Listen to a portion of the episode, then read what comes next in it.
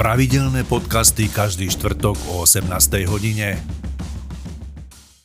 Lukáš Šelinga, letecký záchranár, je dnešným môjim hostom. Vítajte u nás štúdiu. Ďakujem veľmi pekne za pozvanie. Som rád, že ste si našli čas počas vašej služby. Ja dnes musím na úvod povedať, že ste momentálne v službe, ale v službe v akej, keby ste nám to vysvetlili teraz. Momentálne prebieha služba v eh, pohotovosti a prebieha služba v nočnom režime. Takže vy máte teraz nočný režim a len pre informáciu musíte mať stále pri sebe mobil v prípade nejakej potreby, musíte byť do 40 minút na stanovišti, áno? Do 40 minút musíme už zlietnúť. Aha, musíte už zlietnúť. Takže teraz sme v režime proste, že sa môže stať, že počas nahrávania v prípade nejakej potreby by ste museli súrne odísť. Presne tak. Dobre, ale pokiaľ sa to nestane, tak sa budeme rozprávať. E, ja o vás viem, že vy ste začínali svoju záchranárskú cestu, svoju záchranárskú činnosť e, v klasickej záchrannej zdravotnej službe. Kedy ste s tým začali? Alebo prečo ste začali? Ako ste sa stali záchranárom? Tak e, v pozemnej záchrannej zdravotnej službe pracujem 14. rok a k tejto práci som sa dostal cez prácu ošetrovateľa a sanitára, či už na oddeleniach v nemocnici alebo v domove dôchodcov. Takže vy ste normálne vyštudovaný nejaký zdravotný pracovník alebo máte uh, zdravotné vzdelanie? Zdravotnícky záchranár, diplomovaný zdravotnícky záchranár uh-huh. a bakalár urgentnej zdravotnej starostlivosti. A to sa študuje v Bratislave na Lekárskej univerzite alebo Študuje sa to na Slovenskej zdravotníckej univerzite a fakultu má napríklad v Banskej Bystrici, odkiaľ som teda prišiel ja, tam som študoval. A vy ste bansko bystričan Nie, nie, nie, ja som z okresu Puchov z peknej dediny Horovce. Vy ste Horovčan. Ano. Tak to ste tu za kopcom. Tak. Paráda. No a po skončení teda tej e, školy ste sa zamestnali v nemocnici ako zdravotnícky personál, áno? V nemocnici som pracoval ešte bez e, zdravotníckého vzdelania a popri uh-huh. práci, už aj popri práci v záchranke som e, študoval. Takže máte blízko k takýmto zdravotníckým činnostiam. Čo vás tomu vedie? Tak e, ono sa to začalo uberať tak e, postupne, ako nám napríklad aj na oddelenie alebo do domova dôchodcov občas e, prišla záchranná zdravotná služba. Uh-huh. Očarila ma tá práca v tom zmysle, že práca v teréne a nie je, nie je fádna a každý deň je to, je to iné. To znamená, že vy ako pracovník domova sociálnych služieb ste očkom, bokom sledovali v prípadne nejaký zásah, keď tam bolo potrebné záchranu zdravotnú službu a vás to očarilo, áno? presne tak. A potom neskôr v záchranke som doslova ťažil z vecí, ktoré som sa naučil v domove dôchodcov. To sa v teréne človek nenaučí. Ale vtedy, keď ste vykonávali tú záchrannú zdravotnú službu, tú pozemskú, klasickú, ona je dosť adrenalinová, nie? A v tom má to svoje čaro, že nemala by vás nikdy omrzieť, pretože tak ako každý pacient je iný a každý je inak špecifický, tak aj každý výjazd je, je iný a najkrajšie na tom je to, že ráno alebo večer idete do práce a nikdy neviete, čo vás čaká. Nemáte to nalinajkované a ste stále v nejakom očakávaní určitej dávke adrenalínu. Ono, tá práca je stále medzi nejakou hranicou života a smrti, s ktorou sa stretávate teda dennodenne, alebo respektíve počas vašich služieb. Ako túto časť tej vašej práce vnímate? Práve tam by som sa vrátil do toho domova dôchodcov, kde, kde som sa naučil znášať pri druhých e, ich utrpenie, byť pri nich a nebať sa umierajúceho človeka držať za ruku. Uh-huh. Tam prišla nejaká tá hranica pochopenia e, života a smrti a aby som trošku nadniesol, tak e, po tých rokoch momentálne smrtku volám našou kmotrou. Ona nám je stále v petách v podstate. Aha, takže či je to človek zdravý, alebo chorý, alebo potrebujúci nejaký zásah niekoho iného, alebo ochranu niekoho iného, stále to na nás číha na každom kroku. Presne tak. Možno keď sa jedná o mojich blízkych alebo príbuzných, a to mi dajú určite zapravdu aj mnohí moji kolegovia, Doma máme mm, možno tendenciu dosť často podceňovať niektoré stavy. Sa tak niekedy usmievame, že pokiaľ netečú potoky krvi, tak o nič sa nejedná. To som sa práve chcel opýtať, že ako to potom prechádza do toho rodinného, súkromného života, táto fáza uvažovania pre vás, hej, čo vy hovoríte, že je to tá dennodenná rutina, hej, a pre nás je to úplne niečo nepredstaviteľné. V tomto prípade to nechávam doma na profesionálu, na kolego. tak bodaj by čo najmenej k vám tí profesionality kolegovia museli prísť. Ďakujem pekne. No ale poďme teda naspäť e, k vám, k tej, k tej vašej e, zachranárskej činnosti. Pracovali ste, ako sme sa rozprávali, v tej pozemnej záchrannej službe a 14 rokov, myslím. Hej? A dnes tu sedíte v kresle ako letecký zachranár tak poďme sa o tom porozprávať, o tom prechode. Prečo ste sa z pozemného záchranára stali leteckým záchranárom? Aká to bola cesta? Čo vás k tomu viedlo zase? Či to bola nejaká náhoda, inšpirácia? Tak povedzte mi, že ako ste sa vôbec dostali k tomu, že ste sa stali leteckým záchranárom? Nechcem úplne povedať, že to bola jednoduchá cesta, ale všetko je ako má byť náhody moc vo svojom živote nepríjmam, ale tam, kde sme mali sídlo pozemnej záchranky v Žiline, pretože na pozemnej záchranke pracujem v Žiline, tak uh-huh. nedaleko má sídlo letecká záchranná zdravotná služba. S týmito ľuďmi sme boli roky späty. Ano. V rámci integrovaného záchranného systému sme sa poznali aj súkromne, aj osobne a minimálne sme sa navštevovali v službách odovzdávanie skúseností, vedomostí, aj starosti, aj radosti. A takto nejako to k tomu mm, prešlo, že som k tomu vrtulníku začal e, viac inklinovať. A mm-hmm. samozrejme, že ako každému si myslím zachránarovi na Zemi, e, sa páči tá práca e, vo vrtulníku. Akurát, že moja cesta bola taká trošku, trošku inakšia v tom zmysle, že po tých odslúžených rokoch na pozemnej záchranke uh, som sa bál trošku syndromu vyhorenia a ako by mi to uh, prestalo stačiť to, čo robíme. Pretože doba ide ďalej, ľudia sa trošku menia a sú trošku uh, náročnejší. A... Ale myslíte ľudia, ktorí?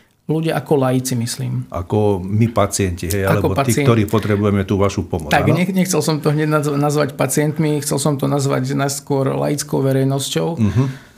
A dosť často sme boli, aj sme, aj sú pozemné záchranky často zneužívané a práve preto, že som sa bal trošku syndromu vyhorenia, chcel som pracovať e, možno viac tam, kde nás naozaj tí ľudia potrebujú.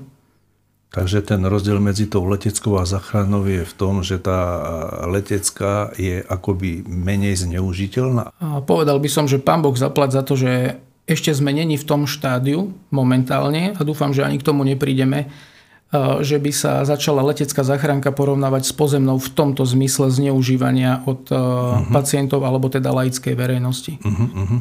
To znamená, že pri tej e, pozemnej hej, záchrannej službe niekoho niečo zaboli a hneď si zavolá záchranku. Hej. Presne tak. A tu pri tejto leteckej záchrannej službe to, to zavolanie alebo ten vzlet alebo ten štart a povel, ten je na čom závislý? Ako, ako sa tam rozhoduje, že je to nutné alebo nie je to nutné? Uh tak ako pozemnej záchrannej zdravotnej službe aj vrtulníku, alebo hasičom, alebo policajtom vydáva pokyn na zásah Krajské operačné stredisko, ktoré sídli v krajskom e, meste, v každom uh-huh. krajskom meste na uh-huh. Slovensku. A v podstate nelíši sa od ničoho iného. Sme úplne rovnaká záchranka ako pozemná záchranná zdravotná služba. Len e, tu je to pekné porovnanie, že je možno smutné, že to dokážem už porovnať ja, lebo som relatívne uh, mladý uh-huh. uh, profesionálne. Mám kolegov a kolegyne, ktoré to robia 30 rokov.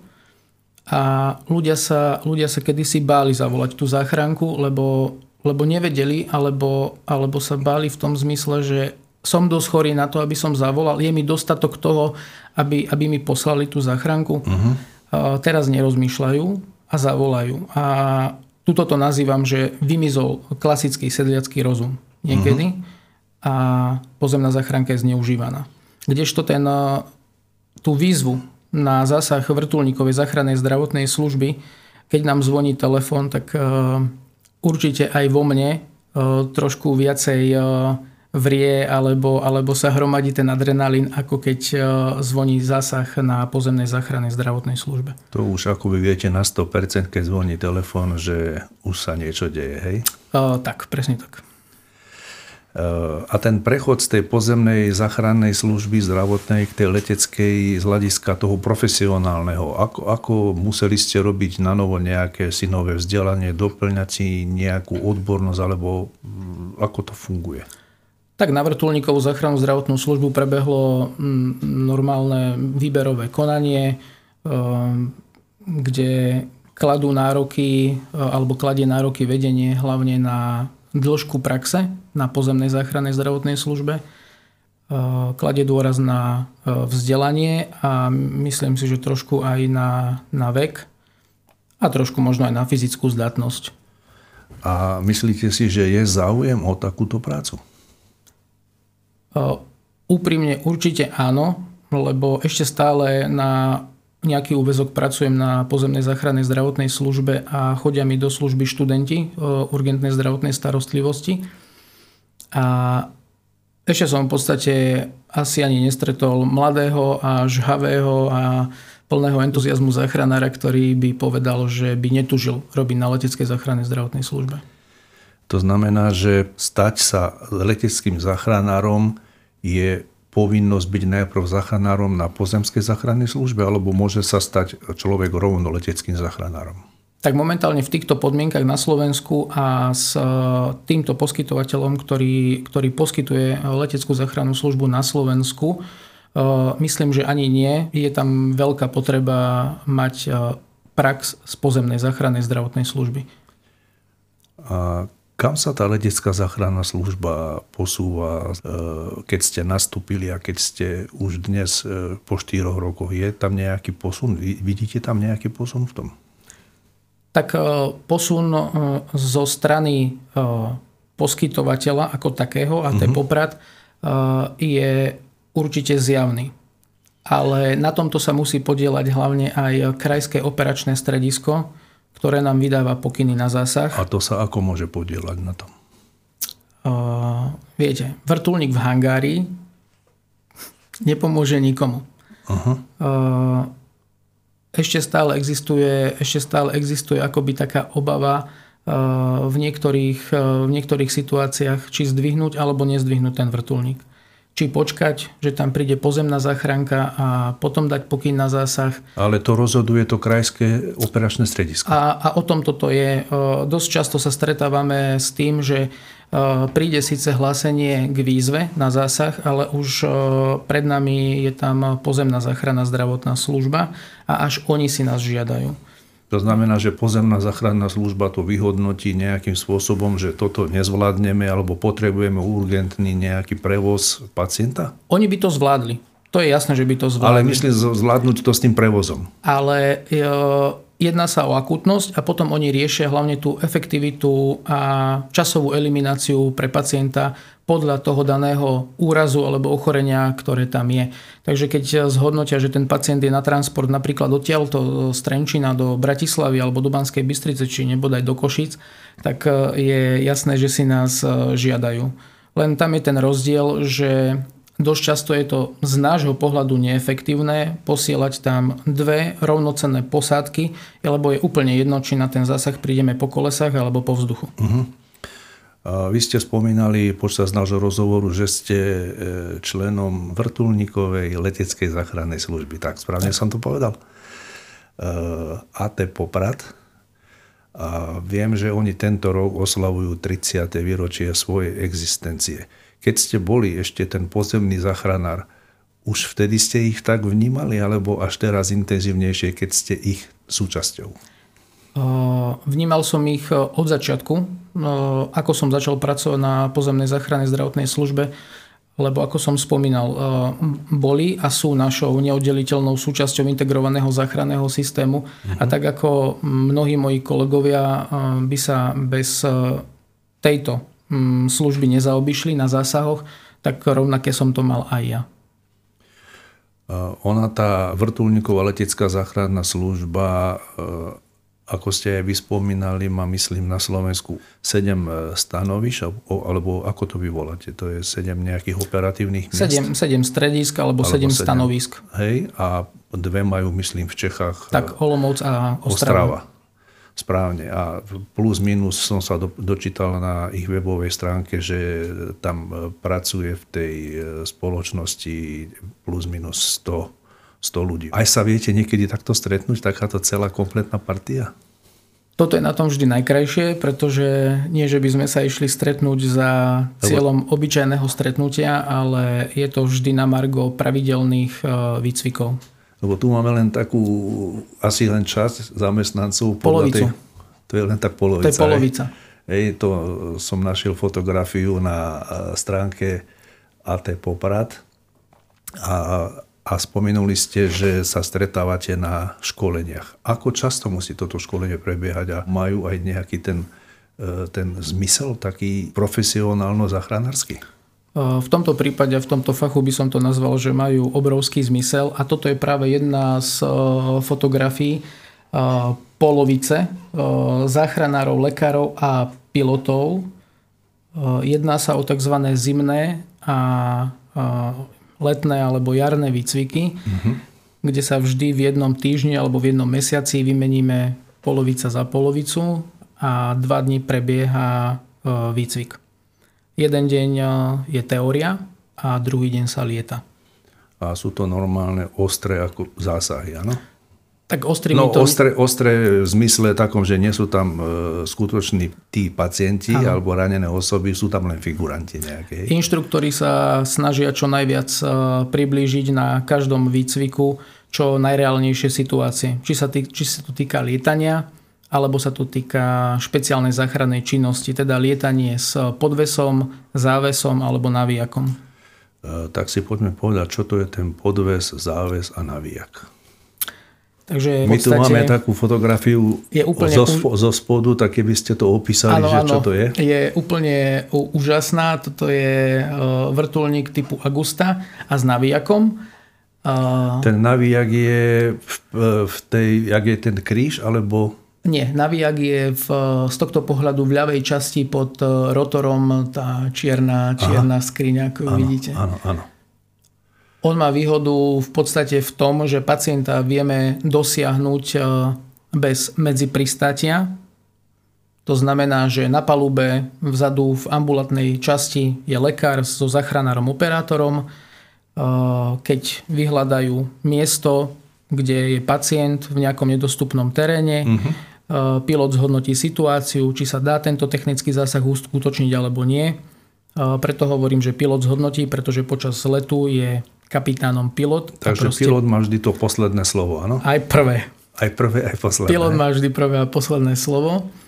A keď sa zhodnotí situácia, že sa do technickej činnosti ide, e, lekár so zachránarom už majú oblečené postroje, lekár, lekár je vysadený na palubný navíjak, a operátorom záchranárom je vypúšťaný z paluby k zranenej osobe. Takže lekár ide dole a vy ako operátor záchranár e, to všetko monitorujete a kontrolujete z paluby vrtulníka. Tak. E, činnosť operátora záchranára je maximálna súhra a dôvera s pilotom, pretože každý operátor a záchranár by mali byť druhými pilotovými očami.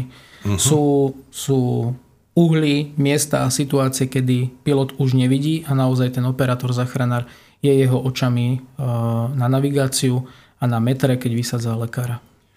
A e, spomenuli ste, že prvé aj posledné slovo má pilot. A nestáva sa také niečo, že treba vy ako operátor alebo lekár, e, že situáciu, keď do nej prídete, hej, že ju nejakým spôsobom vyhodnotíte a poviete, alebo vás, sa, sa vás zmocní akoby nejaký strach alebo niečo, že to prejavíte a poviete, ja neviem, ja by som do toho nešiel, alebo ja neviem ako. Hej, niečo tak na, na tento spôsob, že kto tedy tu roz, vtedy rozhoduje v takýchto chvíľach. Tak toto je veľmi, veľmi pekná otázka a v tomto je to najkrajšie, že či je to na Zemi alebo vo vzduchu, musí medzi nami byť maximálna dôvera a musíme si jeden druhému veriť.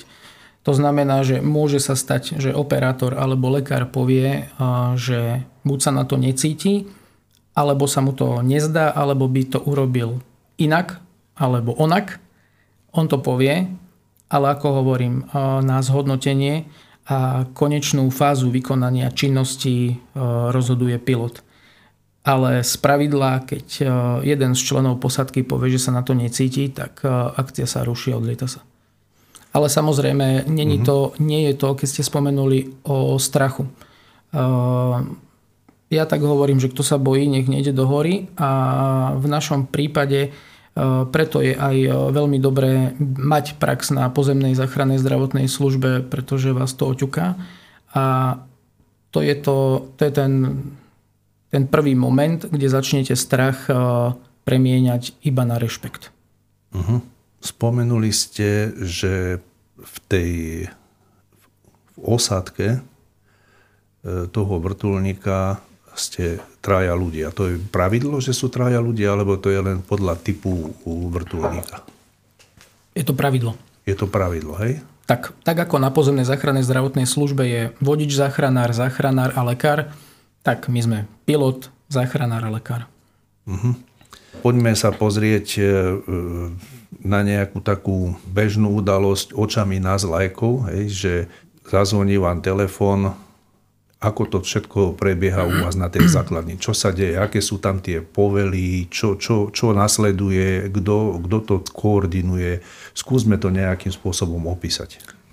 Na stanici vrtulníkovej záchrannej služby e, sme väčšinou všetci traja pohromade tak, aby všetci traja počuli, keď ten zásahový telefon zazvoní. Uh-huh. Jasné, každý má svoju miestnosť, e, všetko funguje ako má, ale tak, aby sme ten telefon počuli. E, výzvu na zásah príjma lekár.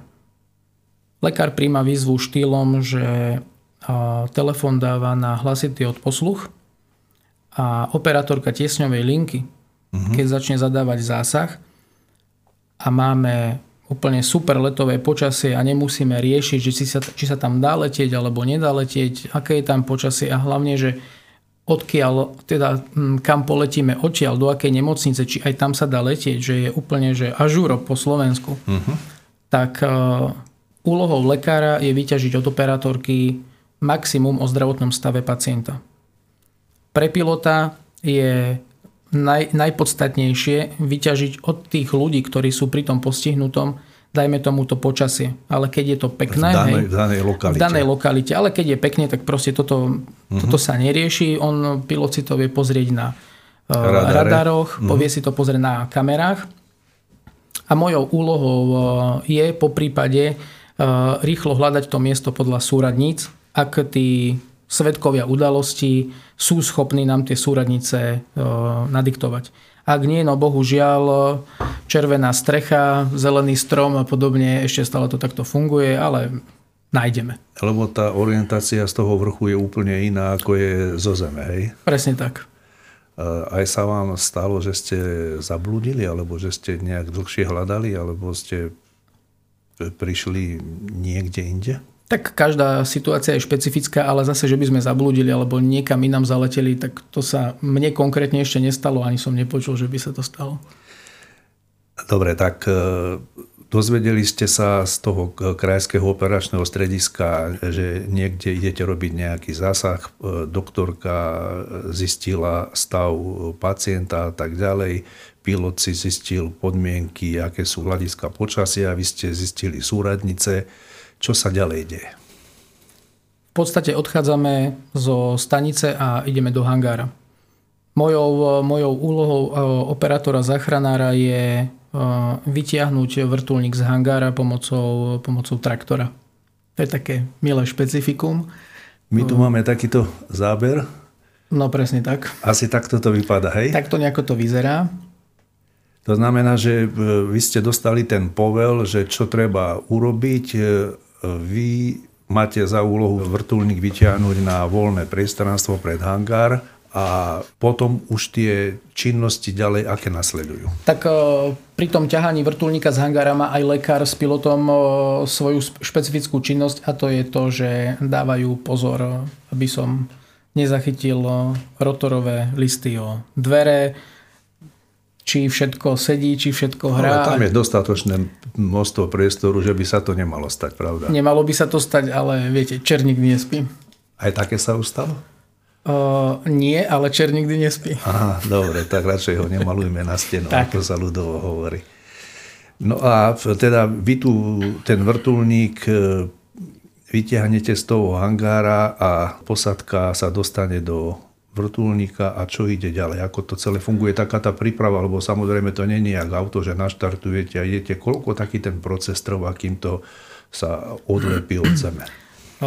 Tu je rozdiel medzi pozemnou a záchrannou zdravotnou službou a vrtulníkom tým, že pozemná záchranná zdravotná služba má povinnosť vyraziť k pacientovi do dvoch minút od nahlásenia výzvy k zásahu. Tu na vrtulníkovej záchrannej zdravotnej službe je to špecifikované tým, že sme povinní čo najrychlejšie vykonať vzlet od, od príjmu zásahu. Hej? A to je tak plus minus, koľko sa to pohybuje časovo? Tam je to tiež špecifické, pretože keď je pekne, neprší, nefúka, uh-huh. tak uh, zväčša by mohol byť ten vrtulník vyťahnutý pred hangárom. Vo vrtulníku je všetko nachystané, hej, nesmie sa stať, že by neboli na nejaké prístroje nabité, alebo že by nebol vrtulník doložený v zmysle liekov, alebo nejakého materiálu. A toto máte vy na starosti ako operátor, záchranár, alebo kto má toto na starosti? Tak, ja a lekár vy a lekár máte na starosti, aby všetky tie zdravotnícke potreby, ktoré je potrebné mať pre, tú, pre ten zásah, boli e, pripravené. Áno. A musíme vedieť, kde čo je, lebo nikdy nevieme, kedy nás rozdelia.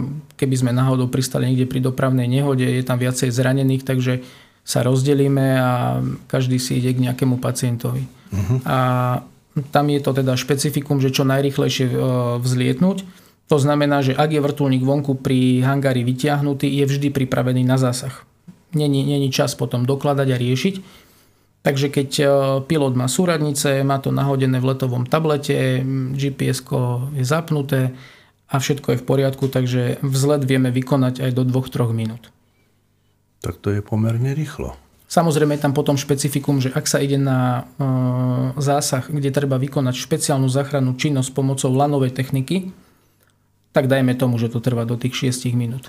Lebo ste ma teraz prekvapili, lebo u nás v Trenčíne, keď e, pristáva vrtulník v areáli nemocnice a občas sa mi stalo, že som išiel okolo a tá činnosť, keď vrtulník má odletieť, tak e, mne to prípada ako celá väčnosť.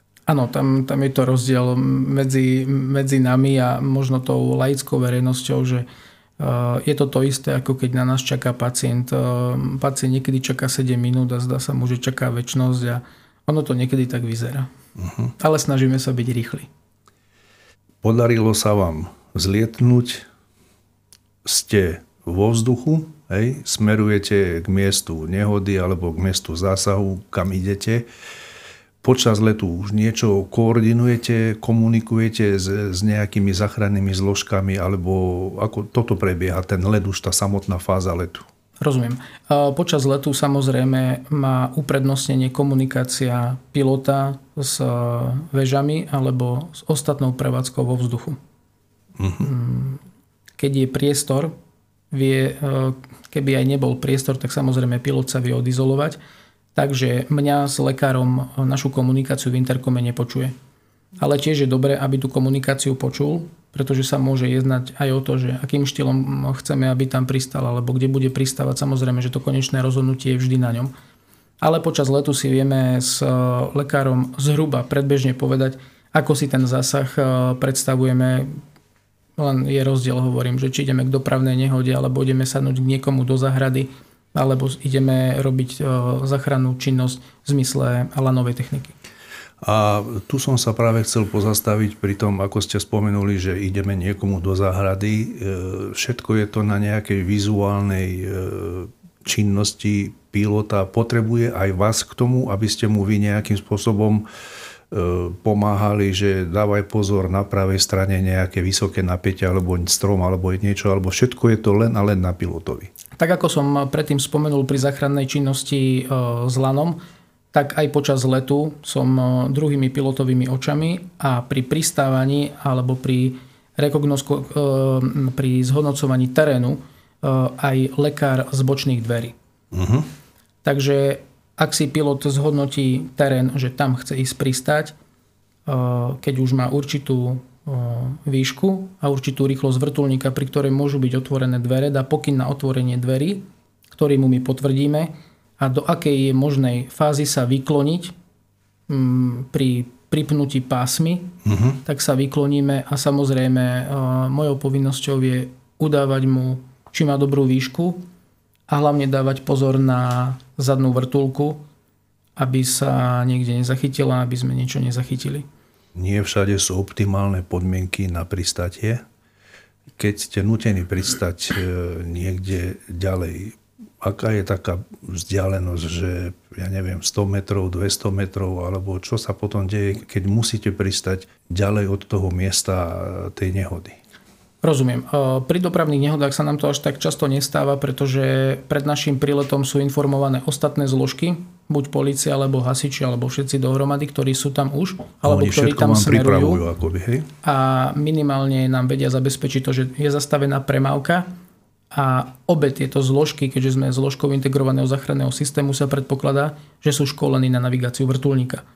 Takže keď nám zastavia premávku, zväčša a spravidla nás čaká hasič, ktorý stojí na mieste, kde vyžaduje, aby uh-huh. pilot pristal. Uh-huh. Len tiež sa nesmie niekedy uraziť, pretože ak pilot zhodnotí iné miesto pristátia, že je pre ňoho lepšie, tak pristane tam. Ale väčšinou hm, hasiči nám zabezpečia miesto pristátia pri nehodách. Iné je to, keď už ideme do terénu alebo naozaj niekam do obce, sadnúť niekde na pole alebo do zahrady. Ale nie je to tak, že musíte ísť 100, 200, 300 metrov utekať k tomu pacientovi. Či aj také býva? Býva aj také, eh, keď eh, náhodou sú obsadené všetky pozemné záchranné zdravotné služby, uh-huh. alebo naozaj si ten stav pacienta vyžaduje z predpokladu od operátorky tiesňovej linky, že ten transport bude nutný ďalej a treba šetrný a rýchly, aby to bolo efektívne pre pacienta, tak nás tam pošlu ale zároveň s nami tam e, posielajú občas aj políciu. Takže keď sadneme niekam ďalej, tak príde po nás e, polícia, a vás ktorá nás odvezie k pacientovi a za ten čas sa predpokladá, a ešte sa mi nestalo, že by tak nebolo, sa im uvoľní v okolí nejaká pozemná záchranka, ktorá ku nám potom príde a prepraví nám pacienta k vrtulníku. Uh-huh. Takže nikdy to nie je tak, že musíte s pacientom utekať 100, 200, 300 metrov to zase k vrtulníku. To tak nefunguje. To zase nie.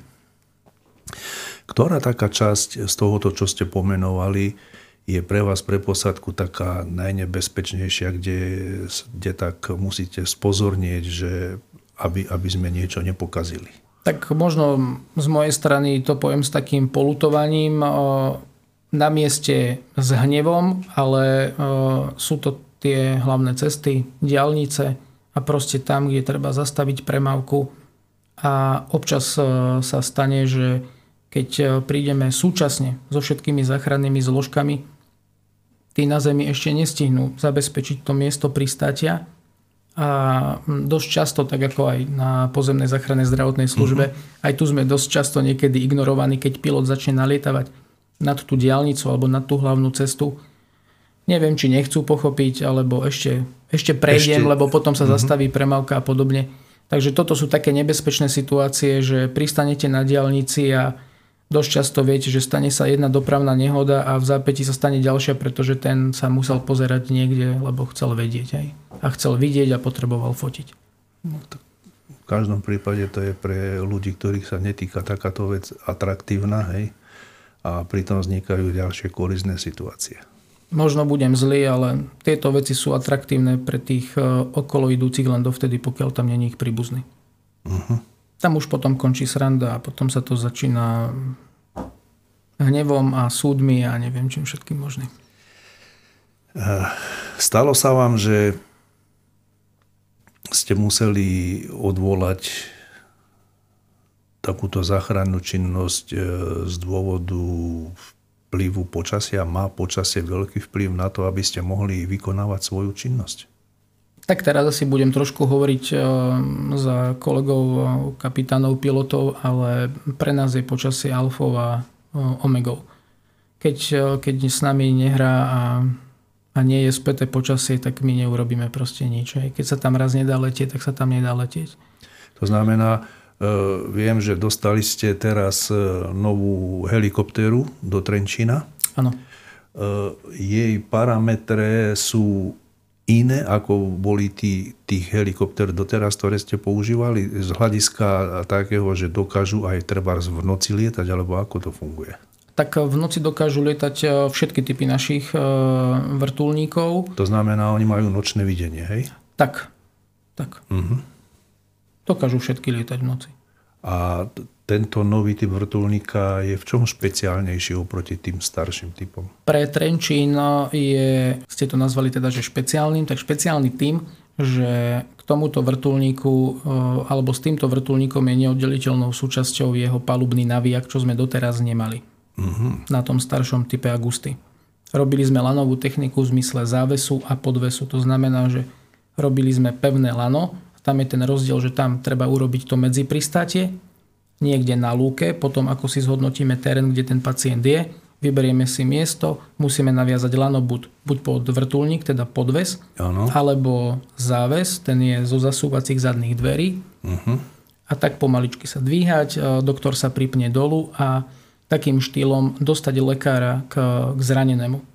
To znamená, že on akoby štartuje na novo a lekár je na lane už zavesený a tak letí k tomu pacientovi. Tak, ale nepovažoval by som to zase za nový štart, pretože toto navezovanie lana ja robím pod točiacim sa rotorom.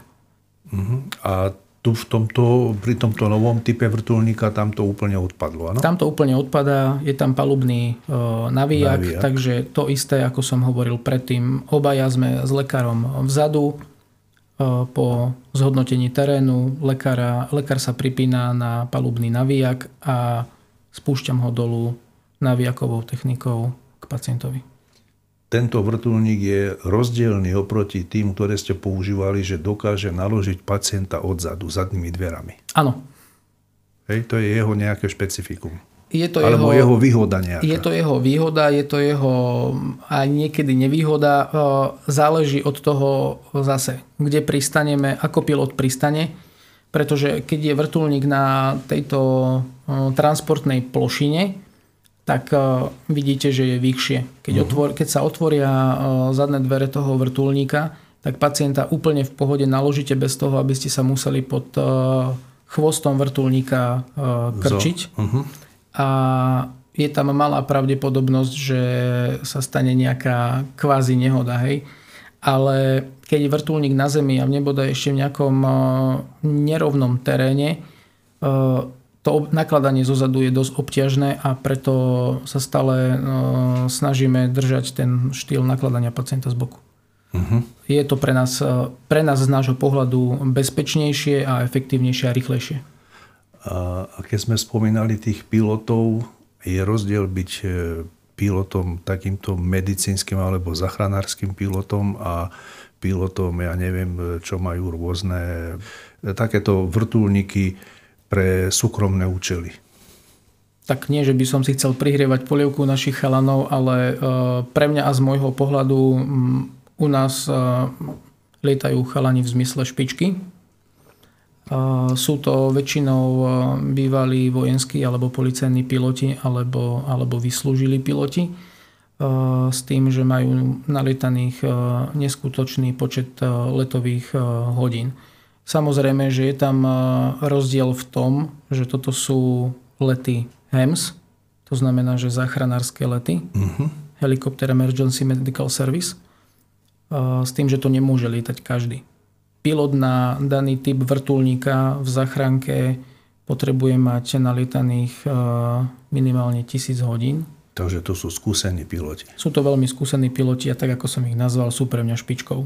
Uh-huh. Ešte sa mi nestalo, aby som musel povedať, že som sa bál alebo, alebo podobne. To som sa chcel opýtať, že či keď sadnete do toho vrtulníka, tak jednoducho ste v rukách toho pilota a aký je to taký pocit, že to je absolútna dôvera, alebo ani nad tým neuvažujete?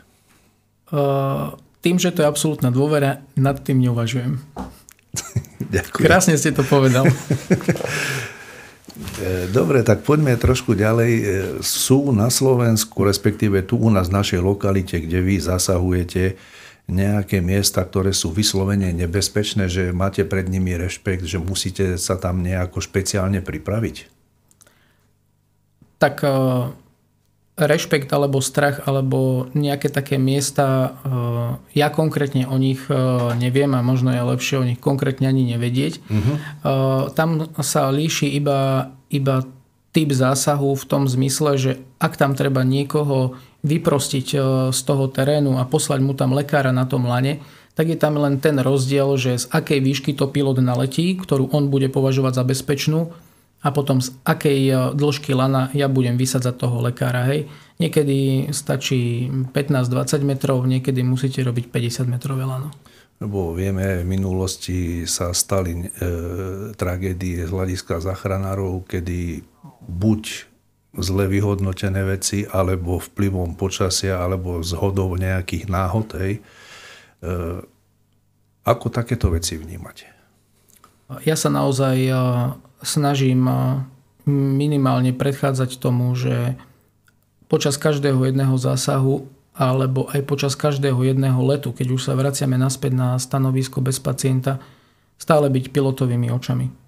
Viem, že on sa spolieha na mňa, že si proste sledujem tú svoju polovicu, či sa to týka letovej prevádzky, alebo nášho slovenského vtáctva. Uh-huh. A on si sleduje to svoje a keďže sedím vedľa neho, on vie, že ja dôverujem jemu a on dôveruje mne. Naozaj bez toho to nejde. A keď sa vraciate na základňu už po odovzdaní pacienta alebo po prevoze pacienta, aj nejak vyhodnocujete tú udalosť. Toto sme spravili takto, toto sme mohli inak spraviť, alebo komunikujete niečo v tomto zmysle? Ako som povedal, počas letu má prednosť komunikácia pilota s vežou, alebo teda s prevádzkou vo vzduchu, ktorá je okolo. Debriefing po zásahu nasleduje po príchode na stanovisko, keď už sme na zemi a keď je všetko urobené. Ako som spomínal, vrtulník musí byť dotankovaný, musia byť doložené lieky a všetok použitý zdravotnícky materiál, ktorý sa využil na zásahu. A potom si všetci traja sadneme spravíme dobrú kávu, možno zapalíme dobrú cigaretu a povieme si, že možno že sme si ukázali, ako by sa to robiť nemalo, alebo že sme si ukázali, že takto by sme to mali robiť. Keď sa vrátite na tú základňu a znovu ten vrtulník sa musí dostať do hangáru, alebo on je počas celej, celej tej vašej služby vonku pripravený? Opäť to záleží na počasí a záleží to aj na pilotovi. Keď mi pilot povie, že vrtulník zatlačíme, tak vrtulník ide do hangára ale s tým ťahaním vrtulníka mm, je to možno minútové zdržanie uh-huh. pri zásahu, čo pilot nemá problém dohnať počas letu. Jasné.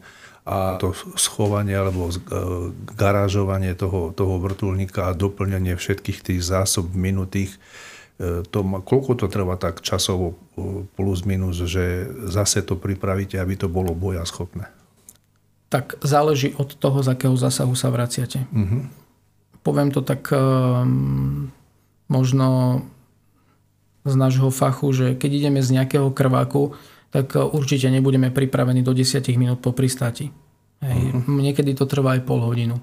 Ale no, pokiaľ sa vraciame z bežného zásahu, že sme leteli s pacientom, ktorý mal infarkt alebo cievnú mozgovú príhodu, ja to nazývam, že sme leteli s čistou prácou. Hej? Áno.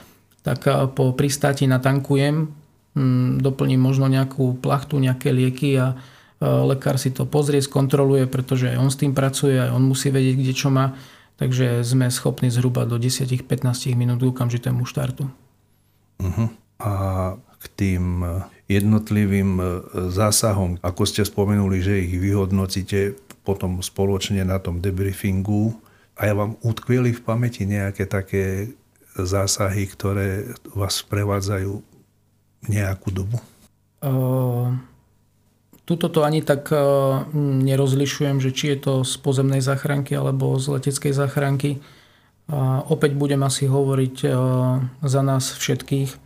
Nemám rád detských pacientov, nemám rád vidieť trpieť deti. Mm. Nemám rád umierať deti vidieť. Mm. Proste toto sú, toto sú veci, na ktoré sa snať nedá zvyknúť a z môjho pohľadu možno zase poviem trošku tak tvrdo, ale ak by mi niekto povedal z môjho okolia alebo študentov, že aj na toto sa dá zvyknúť, tak za prvé mu to neuverím a za druhé, ak by to bola realita, tak ho budem považovať za maximálne človeka s kamenným srdcom. Uh, tým pádom z toho vyplýva otázka, ako relaxujete, ako, ako vy, ako záchranár, kde čerpate energiu. Ja som zistil o vás, že sa venujete takejto činnosti. No prosím. Áno. Tak nám o tom niečo porozprávajte. Je, tak, to, je to ten váš pravý relax? Toto je ten môj pravý relax. Áno, pochádzam, pochádzam z takej gazdovskej alebo sedliackej rodiny. Možno, že niekto by sa za to hámbil. Ja som, ja som na to pyšný, pretože keby som od malička nemal základy ktoré ma viedli k nejakej pokore a úcte voči ľuďom, voči našej zemi a, a podobne, tak uh, asi by som možno nebol tam, kde som teraz. Uh-huh. A toto mi zostalo proste po mojich uh, predkoch a po mojich starých rodičoch, ktorí proste mali vždy na svojom dvore a v maštali kone, či to bolo z otcovej alebo z maminej strany. Takže áno, chovám ťažné kone. Tá fyzická práca je pre vás ten absolútny relax, hej? Áno, keď ma, keď ma niekedy niečo nahnevá v práci, tak uh, myslím si, že tí, ktorí so mnou slúžia častejšie, presne vedia, ktorú vetu poviem. Uh, mávnem rukou a poviem, odchádzam do maštala. To znamená, že nedovolíte sám sebe, aby sa vám ten tlak alebo te, to, to napätie z tej práce hromadilo, ale ventilujete to to nie, nie, nie, to určite nie, pretože, ako hovorím, tí, čo ma poznajú, tak vedia, že ja v sebe nič nedržím a myslím, že som čitateľný do maximálnej miery, ako to ide. Proste u mňa všetci vedia vždy a v tom momente, na čom sú. Keby ste sa mali ešte raz rozhodnúť, e, vybrali by ste si toto povolanie? Uh, úprimne áno, ale také druhé úprimné, takéto niekde zadné moje druhé ja, uh, mi je trochu ľúto, keď znovu vidím tie fotky a vrátim sa k ním, že strašne rád by som sa možno v budúcnosti naplno venoval e, takéto činnosti, proste nejaký rozvoj agroturistiky a podobne, ale žiaľ e, tu na Slovensku to až tak e, nie je, nie je reálne, ale áno, do zachránky by som asi znovu nastúpil a aj do vrtulníka. Nedávno, no nedávno, 7 rokov dozadu sme mali celkom vážnu dopravnú nehodu na zachránke a všetci si mysleli, že už do toho auta nesadnem Uh-huh. No po mesiaci som tam sedel, takže áno. A vy ste mali nehodu, alebo? Áno, ja som, bol, ja som bol ako zachranár a mali sme dopravnú nehodu. Ja som sedel vzadu pri pacientovi. Skončil som zhruba mesiac mimo provoz, ale hovorím, po tom mesiaci som znovu nasadol a išiel som. Takže by ste si nevybrali inú prácu? Nie. Všetko dobre prajem. Ďakujem Podobne za váš čas. Ďakujem pekne.